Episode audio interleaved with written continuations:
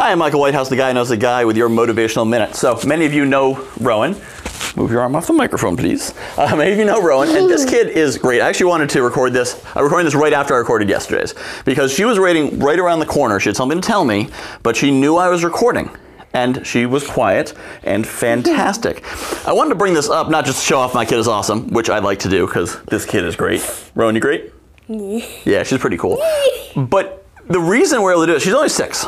And I hear all the time about people like, oh, my kid's always coming into Zoom calls and won't leave me alone, making noise and TV's on, the video games, blah, blah, blah. And I don't have that problem. I work from home, of course, and she's home somewhat often. And she doesn't interrupt me because we make expectations clear.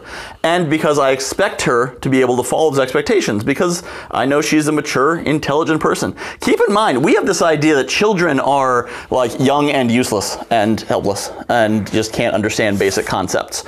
Whereas in the old days, kids were getting married at 12 and 13 and taking over the family farm at 12 and 13 by 7 or 8 sometimes kids were were taking on adult responsibilities going in you know 7 or 8 year olds might be going into the next town to conduct trade.